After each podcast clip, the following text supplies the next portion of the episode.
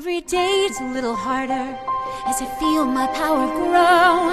Don't you know there's part of me that loves to go into the unknown, into the unknown, into the unknown.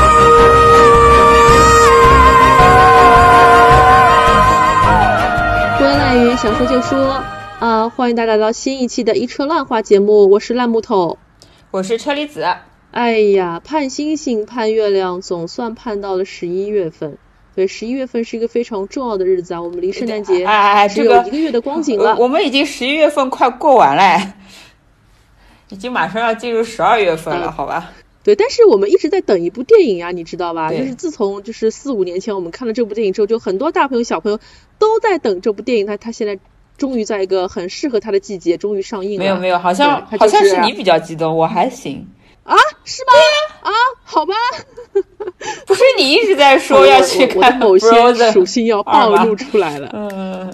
是吧对对，大概大概从两两两个多星期前，我就一直在跟车厘子说，哎呦，Frozen Two 要上来，我们要录期节目，嗯但是。呃，车厘子老师好像对这部电影其实。关注度比较一般，对，对可能可能你比较成熟，就毕竟你是一个已已已婚妇女，然后我还对这种对吧童话世界有点梦想。没有，我就可能第一部的时候就看完就不是特别有印象吧，虽然那个时候好像大家都蛮有印象的。对对，所以这是这是一期那个，因为因为我对《冰雪奇缘》有特别的一些情节啊，所以硬是托了车厘子老师来陪我录的这样的一期节目。看完这部电影之后的第一时间，我也是联系到了车厘子老师，嗯，然后车厘子老师呃跟我说我没有看懂，对对，我觉得那时候非常非常的惊讶。嗯，可能也是因为我你看到看到半当中 睡着了一小会儿，所以这个剧情有点连不上了。然后第一时间找你梳理了一下这个剧情。对，对，然后你你知道，本来其实我是想找你来取一些经，因为对于我来说，我也没有看懂，但我不知道是因为我没有没有中文字幕的关系，有点逻辑上有点接不上，还是怎么样？我也觉得我没有看懂，我很想找你来问一下，哎，呃，车子老师啊，为为什么会这样？为什么会那样？为什么是这么一个结局啊？我真的有点摸摸不着头脑。但是你跟我说我没看懂。我觉得当当一个看了中文版字幕的人跟我说都没看我没有懂的话看懂的时候，我 可对我相信那肯定不是我的英语听力有问题，那那可能真的是对于我们来说真的是看不太懂哦，对的。嗯。然后我前面就是也也稍微翻了一下最近各大一些呃主流媒体，包括说是一些小众的一些啊、各媒体对于《冰雪奇缘二》的一些评论。那其中就是听了那个咱们反派影评波米老师说，在电影院里面你可以看到很多很多的那个女观众对《冰雪奇缘》还是非常的热情，他们看的对吧？兴致勃勃，而他们身边的那些男朋友们都已经呼呼睡去。我就想说，这次老师我是那你些你你是直男吗？对，我是直男，我是直男，我已经呼呼睡去了，没有了，没有了那。我我想请请问你你你你旁边的小伙伴，我们的一秋老师他还醒着吗？嗯，他还醒着，他还醒着，他看来还挺津津有味的。没有了，就对，然后他他看完之后说，感到非常的气愤，就是因为 Elsa 在第一部里面，她被塑造成了一个啊呃性少数派的一个边缘人士，他现在越来越边缘了，边缘到北边去了，感到非常的愤慨。嗯，我就觉得我们，的点都非常不一样。我就觉得那个。呃，我和其他女性观众不太一样的一点是，其他女性观众，呃，就是欢呼的点，我觉得没什么好欢呼的，就是那个 Elsa，有一个变装的那个地方，变身。感对，觉像美少女要变身一样的。圈里面的很多朋友圈里面的这种年轻的妈妈，还有那个或者年纪更小一些的这种，对九九五后、零零后都说啊，美爆了，太美了。但是我就嗯觉得，嗯，因为呃，我觉得可能作为一些比较成熟的观众，我们太知道他每一个镜头语言，他每一个桥段，他每一首歌，他背后制作方他想带来什么样的一个商业效果，我们太明白他为什么要做这样一个东西了。所以我我我觉得我至少我没有办法全情去投入他这样的一个操作。嗯，对我，我觉得没有办法像我看一的时候，我对这个片子感到非常的好奇，完全不知道他要走一个什么样的路数，包括它里面有一些隐喻。但是在二，嗯，完全没有。我我我相信，我可能对二失去了一种好奇心。我我觉得还是归根到底还是跟这个剧情有一些 bug 有关系吧，对吧？我觉得一的里面它还是比较好的做到了一个呃既出乎意料又是意料之中的这么一个一个一个情节的设计吧，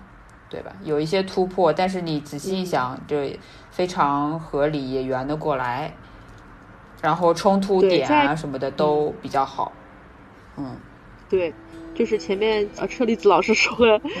说到了这个冲突点啊，这也是我特别想讲的一点啊，因为我我们做广告行业或者说做媒体行业的人应该都知道有一个三 B 原则嘛，就是 Beauty、Baby and Beast，就是一个好的一个商业的一个影视作品当中，你一定要有一个美人，以及一个比较偏可爱的搞笑的一个角色，以及一个大反派。那我们可以看一下，在《冰雪奇缘一》当中。我们有美人，对吧？Elsa，我们有雪宝，那我们的反派是谁？我们的反派可以说是 Elsa，她内心对于出柜的一个恐惧啊，不好意思啊，我直接用这个词，她内心对自己，呃，本来该有的这个优势的一种恐惧，怕暴露自己，以及外部有一些又蠢又笨的一些敌人，比如说那个糟老头，还有那个汉斯王子，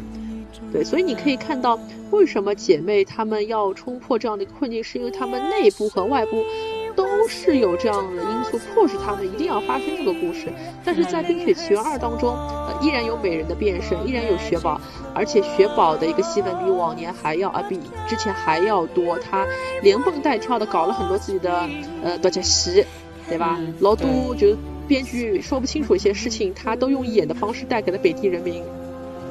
但是这种东西多看了，觉得也是蛮疲惫的。但是我没有发现有 Beast 的一个。存在，你说如果这个反派是什么什么四大元素，或者说是那几个巨人，我觉得他们完全不够抽象，去推动，对，比较抽象，难以推动这个故事的发生。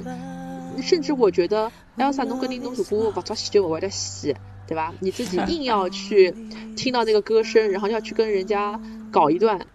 然后搞得自己家家里面四大元素都没有了，然后又要去踏上了。探险的路，其实，在看到前大概四分之一都不到的地方，我就有一个 question mark。哦，你要去探险，你作为女王，你还要自己亲自去探险，就是作为一个君主，难道你不应该坐下来，好好找你的大臣去开个会，来想一想啊，我们到底有些什么样的一些呃应急的一些措施？到底我应该派多少军队跟我一块儿去探险？么，他就是自己单枪匹马，他骑个马他就上了。所以我会觉得，因为这是动画片啊，有些事儿咱们就不能细琢磨，他琢磨不得。嗯。但还是会很牵强，你就能够感觉得出，他就是为了要让他去北地冒险而让他去北地冒险，这个太做作了。嗯嗯。嗯。对的，这个是让我觉得他三 B 原则没有做到的一点。对，而且他他那个。本身的阿伦戴尔也没有出现一些致命的危机。如果说是出现了一些致命的危机的话，我觉得你出去冒险寻根，然后通过寻根的过程中，呃，又把本国的危机解除了，我觉得这个这样子设置会不会更加合理一点呢？就至少你这个就是主要他那个矛盾点不够 strong 啊，对的。比如说我今天阿伦戴尔，我真的是。啊，真的要死了，或者有一个呃什么很强有力的一个这种天气自然灾害，或者说是有那种像巨人一样的野兽，就硬要来毁掉阿伦戴尔，那可能给你个呆呆了哦，你如果什么一个礼拜不回来，就要就要就要亡国了。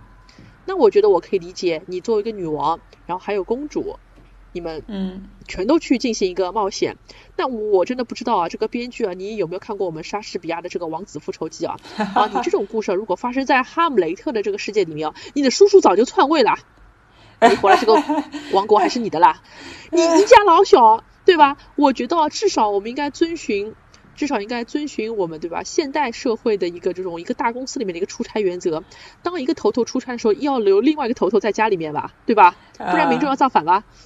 对，天哪！我觉得就是还是我前面说的，因为它是个童话故事，咱们不能细琢磨，细琢磨这个事儿没就没底了。我觉得即使是个童话故事，它整个设定也有点太理想主义了。就它非常理想主义，就是说你们皇室里面，皇室里面就你们这样这两个女的，你们两这两个女的全都走了，对吧？而且等你们回来，这个王国还一点什么事情都没有，那我会觉得你们这个冒险也没有什么旅行的意义，没有冒险的代价。我觉得所有的故事都非常牵强，你就能感觉得到，当他的一取得了一个巨大的成功之后，你没有办法，你就顺应民意，一定要推出一个二，但是你的剧本打磨又很不够，因为《冰雪奇缘一》我记得应该是二零一四年上的上映的，嗯，对的。那过去的五年的时间，你想你想一下，这部电影它只有五年的一个制作周期，五年的制作周期非常的短，非常的短。我甚至可以有理由怀疑，他他的整个剧本的这个打打打磨这个过程，应该是非常非常仓促的，对，所以也就难免会让我们觉得非常的看不懂，嗯，然后其他的一些。其他的一些续集啊，我们如果进行一个对比的话，会发现，在《冰雪奇缘二》身上有很强烈的一个短板，就不知道那个车厘子老师之前有没有去看我们的，也是啊，今年皮克斯的一部可以说是奥斯卡最佳动画的一个强有力的竞争者，我们的《玩具总动员四》。《玩具总动员四》我看的呀，我觉得还挺好看的。对，觉得。对《玩具总动员四》在刚刚结束放映之后，大家都说它能不能拿到明年的最佳奥斯卡动画片还很难讲，因为《冰雪奇缘二》还没有出来。但是《冰雪奇缘二》一出来之后，我们都确定它的位置应该是稳了，因为同样是一部典型的啊续集动画电影，它也是遵循了这个第一部我是谁，第二部我从哪儿来，三我要去哪儿，但是人家的故事就变得非常非常的。巧妙，胡迪从我知道我是谁，我是个玩具，我不是真正的牛仔之后，他知道了，哦，原来我是来自于一个呃牛仔系列的一个玩具的一个套装。那套装的小伙伴要我回去，但是我不想回到那个套装里面去，我不想做一个古董玩偶，我想要继续生活往前看，一直到他第三步，他去了邦尼家，到他第四步，他离开的一个所谓家的一个概念，去到了更广阔的世界去进行一个冒险。就是你会发现胡迪的一个成长路径就非常非常清楚。但是我们再回过头来看这个 Elsa，我觉得 Elsa 她是一个题眼一样的一个人物。她在第二部里面，她也回望过去，我是谁？但是我发现我看完之后，我依然不知道她是谁。哈哈哈！依然不知道他是谁。嗯，对啊，这就是我们刚刚有聊到的，说他的身份到底是。就是他的妈妈那方没有解释的很清楚吧？那到底他的妈妈是属于在北方国那边是什么地位？然后他为什么就呃在整个这个电影的尾声要跑到北方国去生活？然后那他是作为一个什么身份在那边生活？然后北方国的民众为什么就马上就能够接纳他？反正我就觉得这是一系列的都没有交代清楚。对我，我觉得这是这次迪士尼做的非常失败的一点，因为他抛给了我们多那么多为什么的一个问题，就像前面车子老师说的，我会觉得你不应该把这些问题丢给咱们观众，观众看完之后应该会那种哦，我明白了，哦，哎呦，原来如此，他应该是可以和第一部就是呃息息相相扣，扣的非常的。完完美，但是他现在让我们在这里纠结这些个问题，找这些个漏洞，这不是一一个合格的好莱坞动画应该带给我们的一个问题。甚至于，我觉得 Elsa 他这个人物啊，在第二部里面，他没有像胡迪警长一样，他有一个，比如比如说他在中间，因为去到那个北呃北边的一个一个一个一个。岛上面，我我个人会觉得它这个地方可能是格陵兰或者是冰岛，以以以冰岛或者格陵兰岛为原型的这样的一个岛，它可以看到很多以前的回忆。但是我不明白的是，他为什么在看到这个回忆之后，看他爸爸妈妈之后，啊，他开始变身啦，他披头散发，裙子也更好看啦，金光闪闪，为什么？然后我觉得当中这个情感的链接是断掉的，就完全不能明白。然后在这个电影最后，他呃还上位了。呃，没有没有，他这个变身是我记得好像是在安娜呃救了他之后变身的吧？是不是？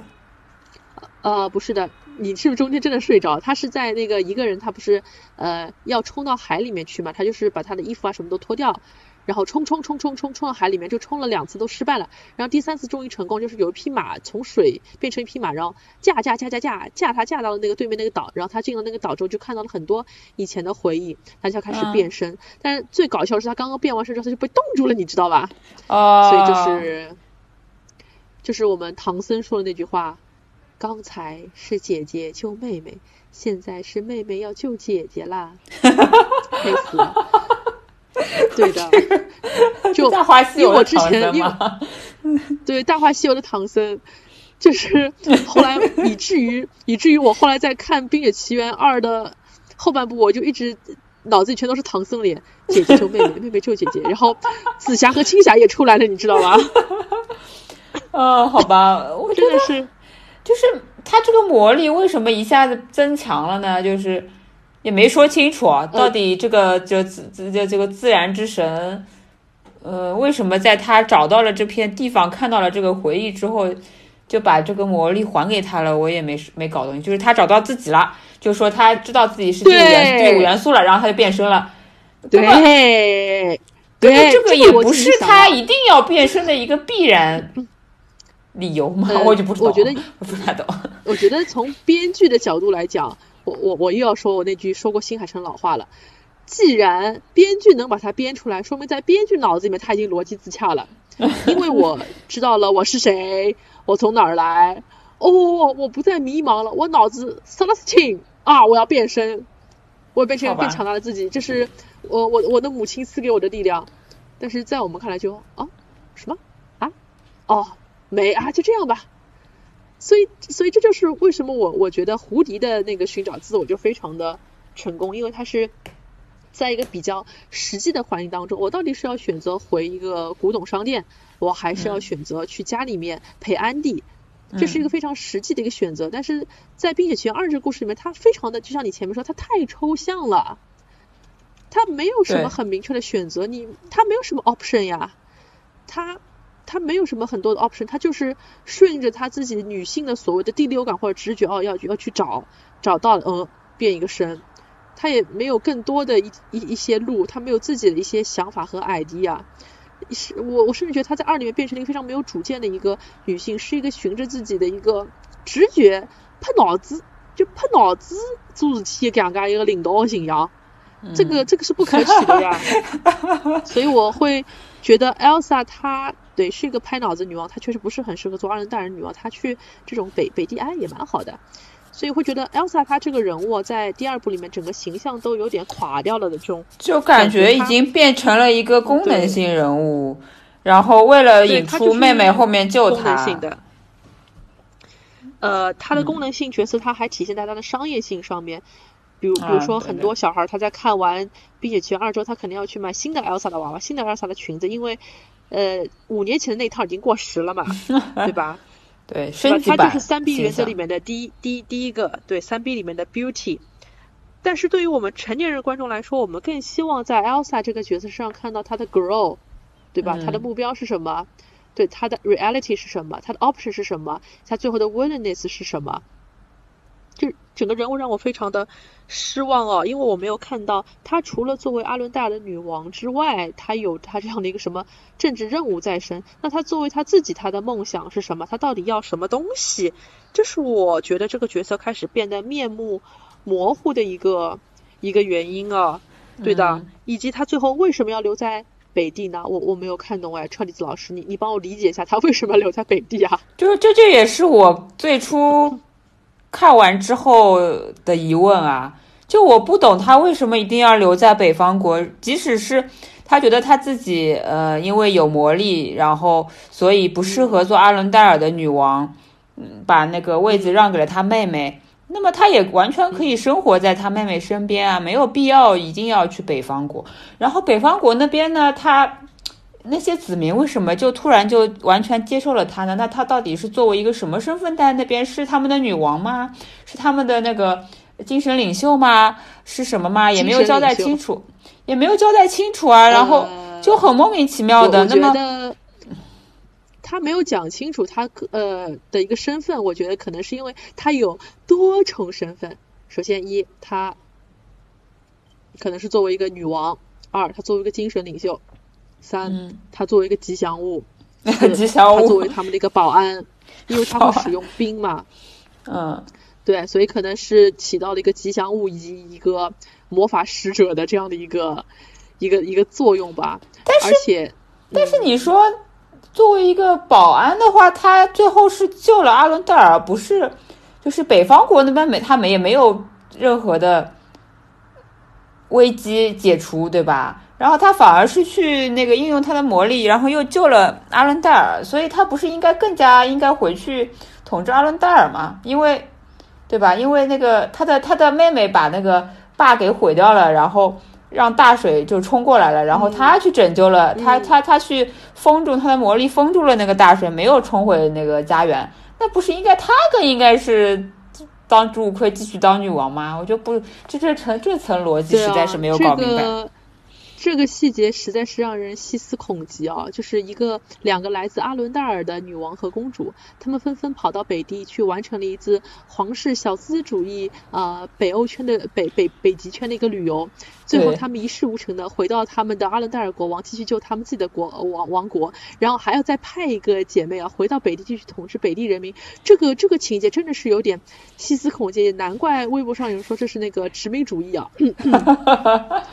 嗯，真的让人觉得让人觉得挺可怕的。但是我我当时看完是觉得有一点很不舒服，是他太过于政治正确了，就政治正确到一个什么地步？我仿佛在看南朝鲜和北朝鲜最后握手言和，你知道吧？哦，就那种我们本是同根生，分裂了这么多年，现在也该是时候。reunion 啦，那么你搞一个女王，我搞一个女王，我们蛮好嘛。哈哈哈，那倒也没有同根生了，他们爸爸妈妈还是两个不同地方的人了。对的，所以我我我甚至觉得这这故事可能以后还还还会再编，还还还会再编，不知道不知道会编出一个什么样的一个前尘往事出来。但这一次的这个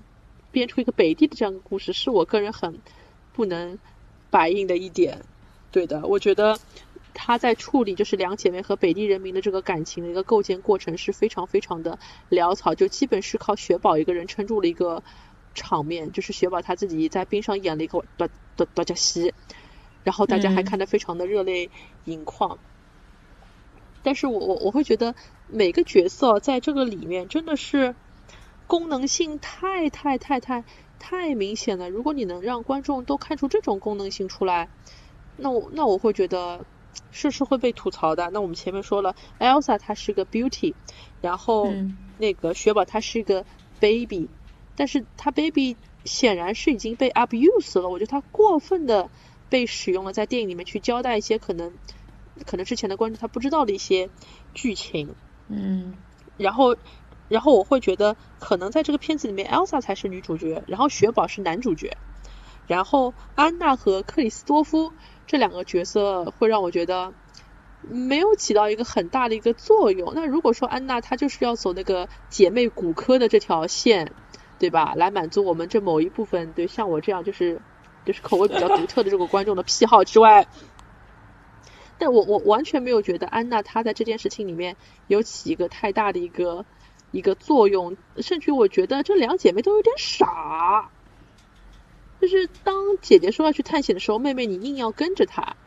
那那请问你不是皇室成员吗？你能不能回王国里面去保护保护更多的子民呢？对吧？你需要有人作证的呀。然后当 Elsa 不同意让安娜跟着她的时候，她使用了一个冰的一个魔法，就是让地面结冰，让她给划走了。我当时就想，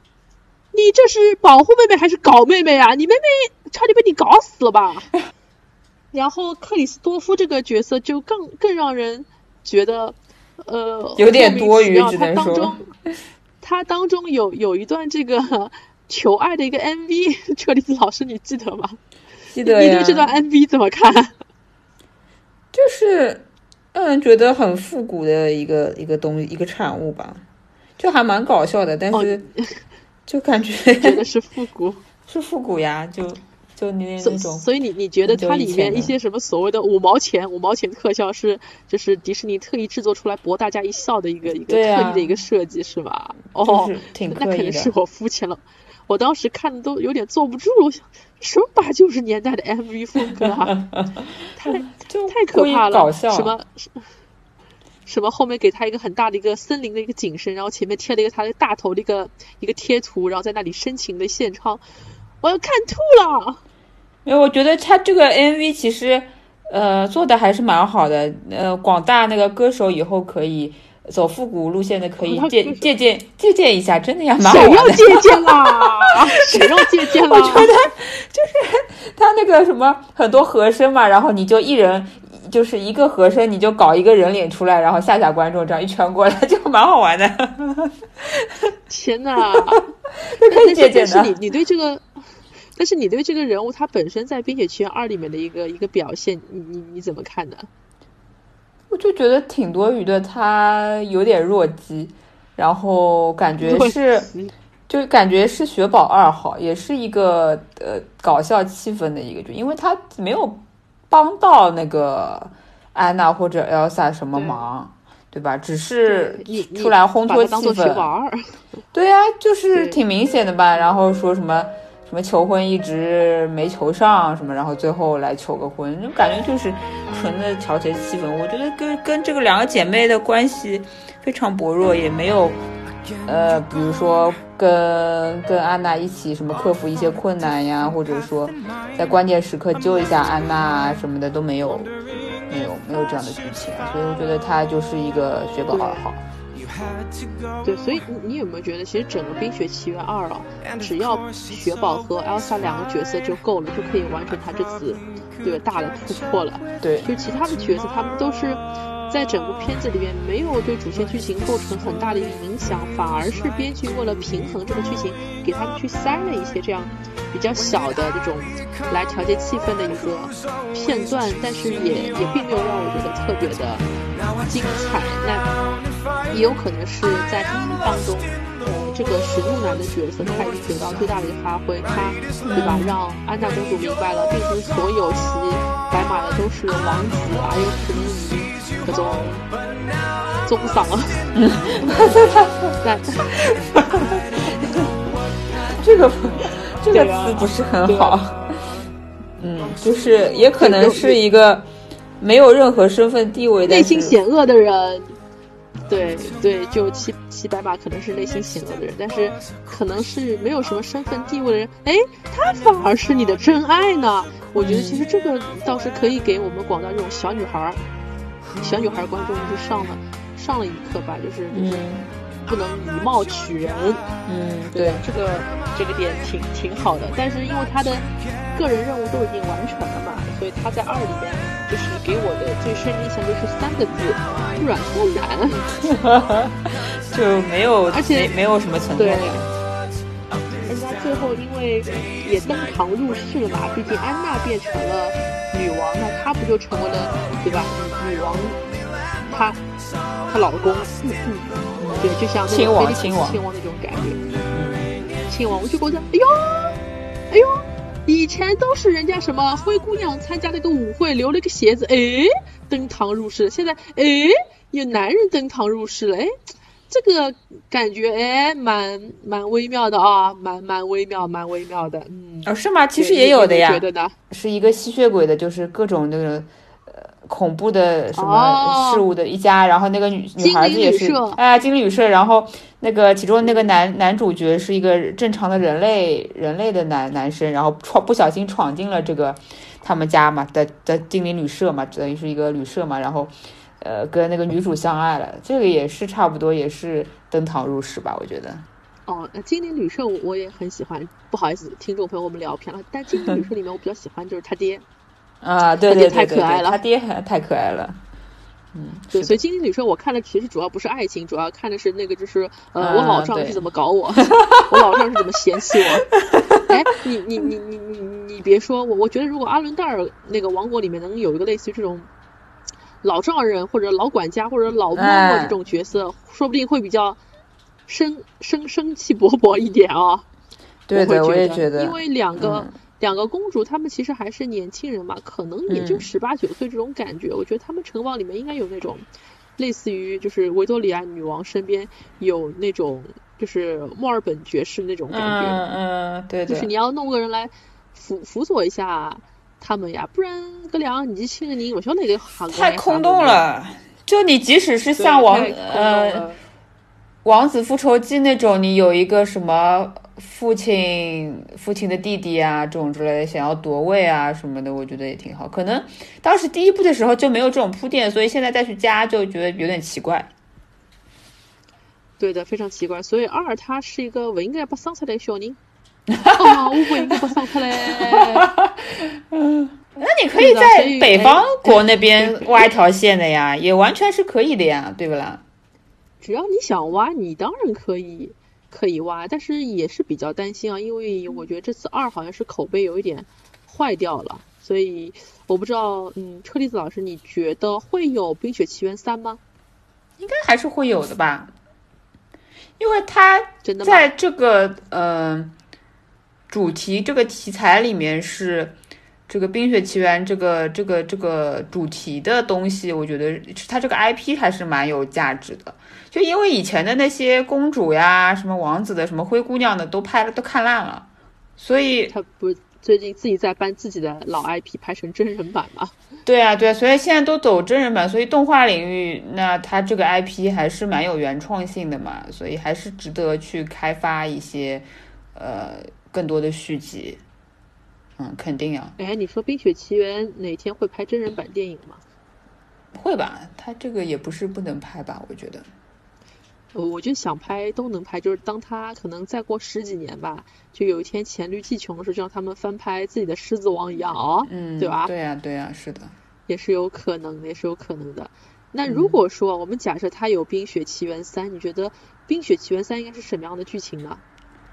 《冰雪奇缘三》啊，让我畅想一下，对吧啦？我觉得那对啊，你创想一下，这个肯定是要有冲突的吧？我没有冲突就是会挺难看的，嗯，就像就像就像《玩具总动员四》，呃，一开始觉得说，哎，三好像已经拍到头了，没想到四还是能够拍出来，然后拍的还不错。对，他肯定是要有进继续讨论我要去哪儿。呃，继续有一一个比较大的矛盾点，比如说什么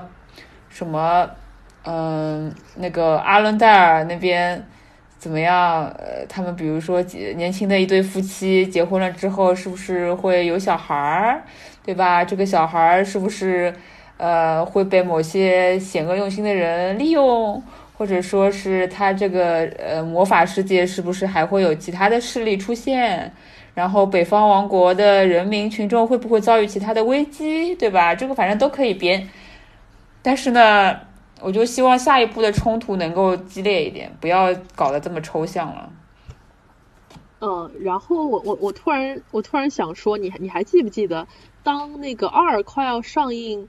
前吧，可能前一年还是半年的时候，就是微博上就是有一个热搜说，在二里面 Elsa 会有个女朋友，你还记得吗？我不知道，我没看到过这个这个热搜。哦，当当时是说，就是他会在二里面新加一个女性角色，然后对，但是后来我看了二之后，我我我觉得那个女性角可能就是在那个北边部落里面跟他一起烤火、一起说话的一个一个一个女孩吧，但也不算是什么真正的女朋友，所以就就觉得有时候好像官方会放一些烟雾弹出来，就让人觉得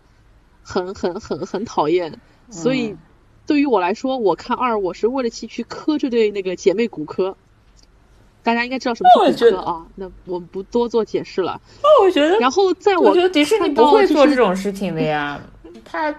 那可能是无良媒体做的宣传迪，士尼这么一个对吧？清正美的公司。哥，这他不会真的去，嗯，向那个少数人群靠拢的，他还是一个走主流的那么一个路线的那么一个公司呀。他不可能，他可能在有某些地方，比如说有那个有黑人角色，对他可能打一些擦边球，但他不会，嗯，他肯定是朝着那种女性要独立、女性要怎么样，但他不会真的做说是呃搞给你搞一个什么什么同性的那个之类的出来，他不会打这种擦边球的，因为毕竟他还是 面对的就是全美的或者说全球的主流观众嘛，对吧？嗯。哦，其实我我在看那个二的时候，我差点以为，因为他不是一直在听到那个歌声吗？就是那个啊啊啊！对，我我我就一直以为这个歌声可能它是真的来自一个一个真实就实体存在的一个精灵，嗯，就是那个精灵可能是一个新的一个角色，就就像那个《玩具总动员》里面，它二里面会出现那个女牛仔，嗯，女牛仔的一个角色。我就一一直以为那个那个精灵会是一个真的一个实体，还以为是一个什么引导他，是一个什么海妖之类的唱的唱的歌，对，差不多。但我就觉得，就是发出这个歌声的人，他就一定是一个实体角色，最后会就是引领他们，或者说是加入一些新的一些一些呃 perspective。但是没有想那个歌人其实就他妈，所以《冰雪奇缘二》当中，我觉得其实还是会缺乏一些。关键性的角色带了一些比较新鲜的感觉，所以第二部为什么没有成功？我觉得没有新的感觉。所以如果他真的会有《冰雪奇缘三》的话，我会希望多出一些新的角色，嗯，那可以帮助这个故事拓宽它的一些世界观，拓宽一些角度。因为如果没有新的新的角色，我觉得靠主角自己去探索，这就像你说的，是件太概念的、太抽象的事情。所以会希望多一些角色吧，未来。哎，我就问，嗯，如我问你一个问题啊，如果现在第三部，现在我觉得他有点苗头，想要嗯把这个第一部里面大家都磕的那种姐妹 CP 的这个给搬回来，对吧？然后如果第三部里面给 Elsa 找了个男朋友，嗯，你觉得这个全世界粉丝会同意吗？嗯，我觉得在看到二结尾的时候，我就已经很很很不同意拆 CP 了，好吗？就是两姐妹 好不容易在海滩上团聚，抱作一团，我都准备在这两人当中贴一个喜字了。结果镜头右转，克里斯托夫下跪求婚。我想说，你让我在看完吉妖之后看 B G，我能同意吗？你这个克里斯托夫作为一个过审机器，我不能同意。但是如果说，在三里面硬给 Elsa 颁了一个嗯男性的这样一个角色，我同意也能同意吧。如果他只是个过审机器的，我当然能同意啊。但是姐妹姐妹这个大旗不不能倒，不能倒。怎么说？你还想得起什么歌吗？我其实想不太起起来了。我觉得这个这一部里面的没有歌是能够让我。呃，看完这部电影以后，马上能够很准确的哼唱出来的，就还是传唱度来讲，肯定是没有《Let It》呃《Let It Go》那个这么响亮，然后传唱度这么高的。所以我觉得这是有一点点，虽然说歌不难听吧，但是没有一首歌是能够让你很快这个旋律朗朗上口，能够传唱的，这个是有点。比较失败的一个，因为作为一个作为一个靠着那个一首歌，就等于说也不能说是歌舞剧吧，但是这个电影的一个精华就是它的那个那个那个主题曲嘛，所以在第二部里面没有延续这个一个它的这个优势，我觉得有点有点有点小可惜。嗯嗯，我觉得为什么我们能那么容易记住《Let It Go》，还是因为它的歌曲是为剧情而服务的。我们一想到 Let It Go 就是那种，哎呀出柜啦，也没有，我觉得没有，就是他这首歌本身旋律蛮蛮蛮朗朗上口，然后他的副歌也是，呃，副歌的旋律也是融会贯通在整首歌里面的嘛，所以会让你的印象更加深刻了。但是在这一部第二里面，我没有觉得任何一首歌可以做到这么强大的能够。呃，一种力量说这首歌就是这个呃这部电影的主题曲，然后你看完这部电影马上就能记住。嗯，我我现在能记住的就是它里面出现的第一首歌叫做什么什么 Never Change。我一首都没记住，不好意思。啊，就是他通过那个 Never Change 这首歌，就是哎，就是每个角色悉数回归了，大家在一起，就什么东西都没有变。就是把所有的第一部主人公大家团聚在一起，就是大家串了一遍，然后手拉手转圈圈那种感觉。嗯但是接下去的每一首歌，你都会觉得大家各忙各的，求爱的求爱，突破嗯自我的突破自我，就是对西西一榔头东一锤子的，你干你的，我干我的，对，没啥太大的关系。就第一部里面有太多歌都让我印象深刻，就是除了 Let It Go 之外，还有那首 Do You Wanna Build a Snowman？嗯嗯，所以当这首歌在那个影片后来，Elsa 帮他去重建了一个雪堡的时候，我还是会觉得哦很感动，就一听鼻子也酸了。但是第二部的歌真的啊、也不难听吧，但是我真的记不住，因为你不能明白为什么 Elsa 要有一个突破，你不明白那一点。对，但是这部片子在商业上还是取得了巨大的成功，它应该是上映四天是已经破了三个亿吧，我记得。反正它嗯的票房成绩其实是比第一部要要好，而且也打破了迪士尼它自己在内地开画的一个一个一个票房记录吧。嗯对对，但是但是它因为在豆瓣上的评分也是在不断的在下降嘛，我记得好像已经是七点三分了吧，七点三分本身不是一个特别特别好的一个分数，他他他当然能看，但是嗯还是还是不够，至少我本人。在上映第一天看它是七点六的时候，我已经非常的意外，它是一个 negative 的一个 surprise。但你其实能铺成这个但。你其实不能这么看，我觉得它商业上肯定还是成功的，因为它在它这个电影的领域就做到了，它在针对的人群就是年轻人和小孩儿，特别是小女孩儿。我觉得它这个能够吸引小女孩儿观众到影院去看这么一部片子，它首先已经成功了呀，因为豆瓣上你打分的人群，你要想一想年人对，都是成年人，肯定不会有那么多感动都了。成年人。但他只要吸引到那个小女孩儿，她有那件漂亮衣服的变身，她有那个新的发型，然后还有那个华丽的一些特效，她其实就已经赢了，她的票房不会差的。嗯，然后再加上，票上房不会差的哈。她的衍生品，我已经看到很多衍生品出来了，嗯，啊，比如说那个？什么我我是和知道麦当劳，麦当劳好像有那个 Elsa 的娃娃，嗯，我是看到有一个但那个娃和娃很丑。看到有一个和某著名这个彩妆彩妆品牌出了一个联名款的那个彩妆，就真的哦这种衍生品做的很多。？Elsa 跟安娜的嘛，哦两种嘛，两种风格的嘛。哦，对哦。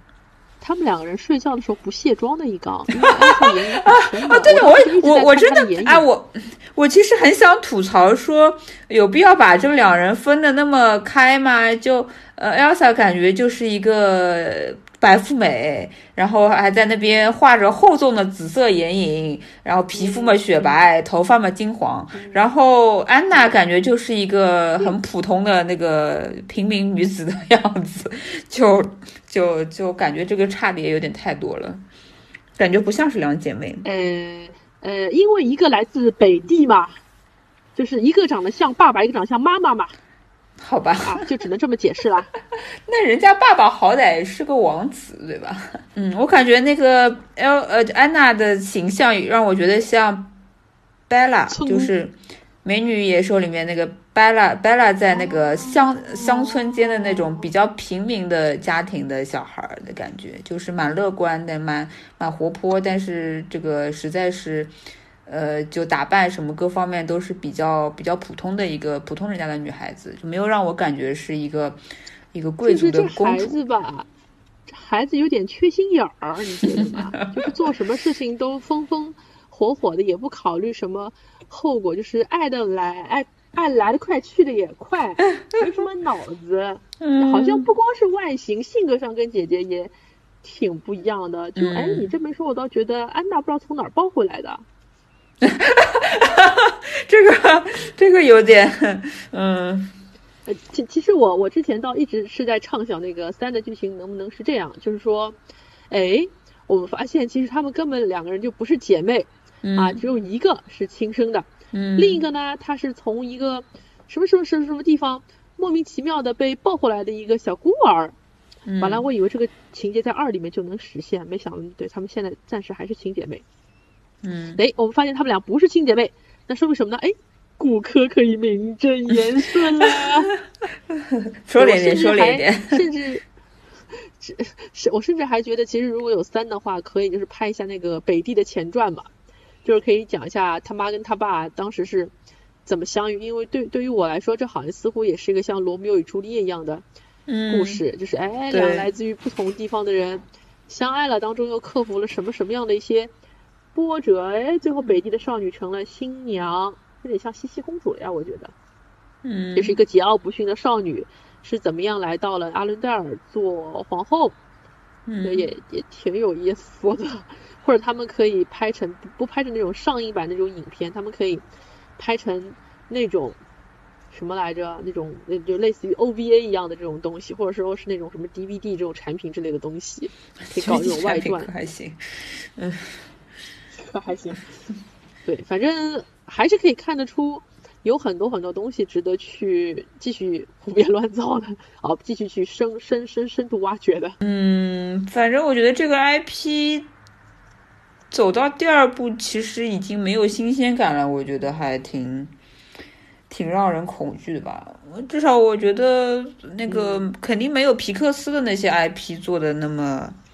做的那么好。至少《玩具总动员》那几个系列的每一部都让我觉得真的蛮蛮还是蛮好看的。但是这《冰雪奇缘二》让我觉得，嗯，跟前作的，不论是呃故事剧情，还是立意，还是歌曲，都没有让我觉得超越前作。就只有一点能超越前作也就算了，但是三点完全都没有一点能超越前作，这个就是一集一个不是很合格的续集吧。我我甚至都觉得最近本来想找一些这种影评看的，但是。我发现他讨论度甚至都不够，让人觉得没什么好说的。我看完之后，我看完之后的第一感觉就是，所有关于他的热搜都是，比如说你前面说的 Elsa 的眼影啊，他那些商业上的一些成功，但是他他能不能像第一部一样给我们内心的一个震撼？我觉得没有，就是比较失望的一点吧。我们今天没有想到聊了那么长的一个时间啊，因为本来我看完电影之后觉得这个电影我只想跟你聊。二十分钟，二十分钟我都嫌多，因为我又没有办法做到像吐槽新海诚一样激情如骂，他也没什么点让我激情如骂，就只是惋惜更多吧，遗憾比较多。好的，那我们这期节目就到此结束啦，那我们下期再见啦，拜拜。下期再见，拜拜，拜拜。